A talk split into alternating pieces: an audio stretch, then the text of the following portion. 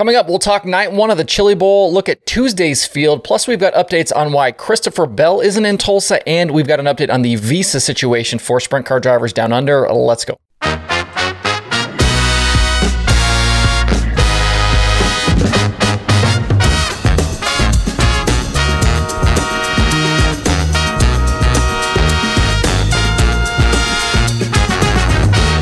It's Tuesday, January 10th. I'm Justin Fiedler. This is Dirt Tracker Daily.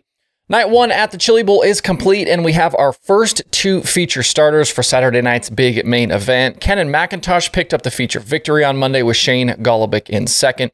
Those two are now in for sure. Chris Windom ran second to McIntosh for much of the feature last night, but he got nipped late by Golobic, and he'll settle for a Saturday B main, along with Trey Marcham, Chase Briscoe, Gavan Boschele, Ryan Timms, and Kyle Spence. McIntosh was in control for most of the feature and somehow survived a right rear tire going flat in the closing laps. And that became evident during a caution with just a few laps to go. Neither Golobic or Windom could take advantage, though. Jerry Coons Jr. had heartbreak late as well when the wheel nut on his right rear tire or right rear wheel backed off. He had to head to the work area and then got trapped there going green, uh, giving up a top five running position. As for our guy Tanner Holmes, I was really impressed with his night last night. He started on the pull of his heat race and picked up the victory to put himself into a qualifier. He then went third to second in that qualifier to then uh, have a top 10 starting spot in the feature. He had a flip in the feature. It did cause some pretty big damage to the car, but the Chad Boat guys did an amazing job to get a tie rod replaced and clear the Nerf bar. Uh, and got him back out of the work area in time. He ended up racing back to 13th on the night. That will put him in a C main come Saturday. Uh, super cool, uh, again, to see that Dirt Tracker logo going around on a race car inside the expo. I didn't feel like there were any big surprises last night. Uh, no big names got trapped in lower mains, and the feature lineup, uh, lineup ended up kind of being about what you would have expected it to be. I said yesterday that I thought McIntosh and Golobic were probably the two to watch last night, and that definitely ended up being the case. The other racing we got to see last night was the Invitational Race of Champions, and we were treated to a damn good 25 lapper.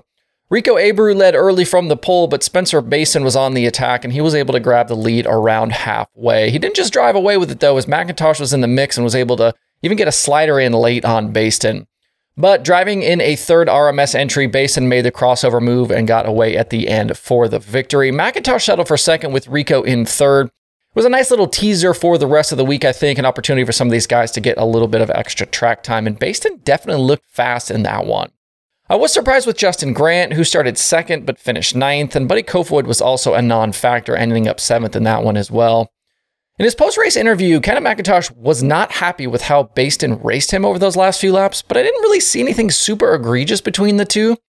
They did make contact when Bayston crossed him over after that slider from McIntosh, but it didn't feel dirty or anything. Didn't you know feel like it was a, a you know a nasty move. I think it was just a racing deal. The two kind of going for the same piece of real estate.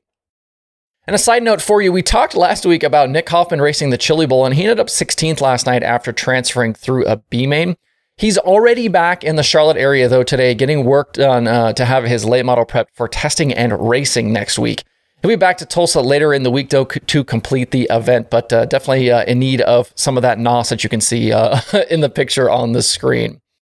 Looking at today, we should uh, again be low to mid 60s for car count uh, once everybody is signed in. Hot laps again at 4 p.m. Central Time, racing at 5.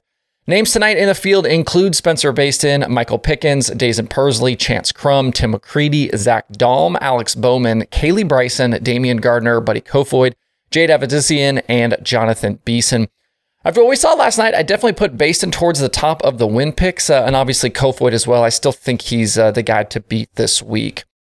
The other topic around the Chili Bowl that will continue to be a theme all week, whether it gets talked about on the broadcast or not, is the absence of Kyle Larson and Christopher Bell. Obviously, something we've talked about a ton on this show. Matt Weaver had an interesting piece yesterday at Racing America, uh, RacingAmerica.com about all of it, and he had quotes from Tanner Thorson, Keith Kunz, and Emmett Hahn. We've heard from Larson why he isn't there, but we did get a bit of clarity about Bell's situation he hadn't said anything publicly and he kind of got roped into some of the stuff about the purse money, even though he really hadn't said anything.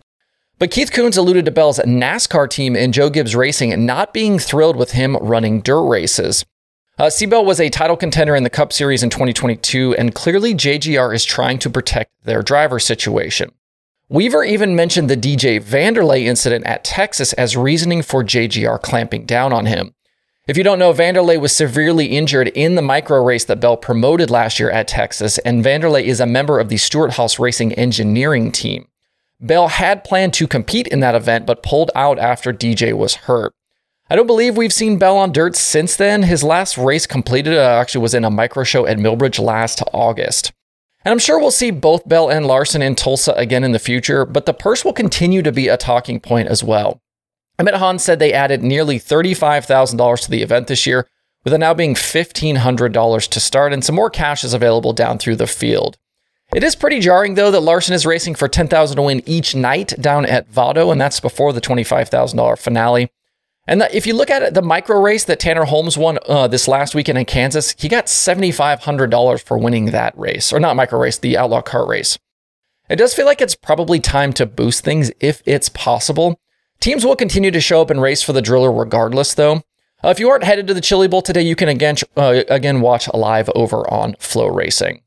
If you're a fan of what I'm doing here and you want to support this project, get some cool stuff in the process, head over to shop.dirttracker.com and grab yourself some Dirt Tracker merch. I've got hats, shirts, and decals for sale right now. And if you're in the US, I'll cover shipping and sales tax. Plus, if you do decide to order something today, I'll have it shipped out today. Uh, that's shop.dirttracker.com. Quick update about the visa situation for sprint car drivers heading down under. We talked uh, yesterday on the show about this. Aaron Reutzel, Brad Sweet, Sheldon Haudenschild, all having problems getting approved to travel and race down under. And in the last kind of 24 ish hours here, Solar Motorsport, who uh, Reutzel was supposed to race for, has announced they have canceled Reutzel's schedule.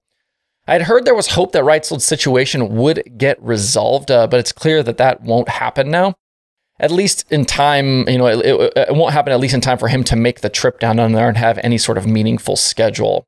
We'll have to stay tuned about the uh, what any sort of resolution will happen for Sheldon Haudenschild and Brad Sweet, but at this point, I'm not sure I'd hold my breath about them, uh, you know, being able to race down under. And from the information I've gotten, there doesn't seem to be a lot of hope. I don't have intimate knowledge of the details, but the problems for each of the drivers seem to stem from the type of visas the drivers are trying to get and whether or not they are actually tourists or coming over to make money. The Solar Motorsports release about Reutzel mentioned this issue specifically. It's definitely a shame for our sprint car friends down under that these guys maybe won't be able to compete, but this is something we'll keep an eye on here in the coming weeks. Last night was round number seven of 10 for the iRacing World of Outlaws Sprint Car Series. Poor Chase Rodman. He's not at the Chili Bowl, but he was on the call last night for the racing at Cedar Lake. Timothy Smith entered the night with a two point lead over Alex Bergeron in the standings, with Tyler Shell 24 back in third. Those three drivers all started together on the first two rows, and it was Smith who held the advantage from the start. Bergeron did try to track him down late, even throwing a slider at him with five to go, but Smith was able to fend him off and secure the victory. It was Smith's first, uh, first win of the season. Bergeron settled for second with Tanner Pettit third, Shell fourth, and Evan C in fifth. Even with the win, though, Smith wasn't able to really pad the points lead a whole lot. With three rounds still to go, it's only five right now over Bergeron. The final three race run to the end include stops at Knoxville, Weedsport, and Charlotte. You can watch these races each of the next three Monday nights at 9 p.m. Eastern for free on Dirt Vision and on YouTube.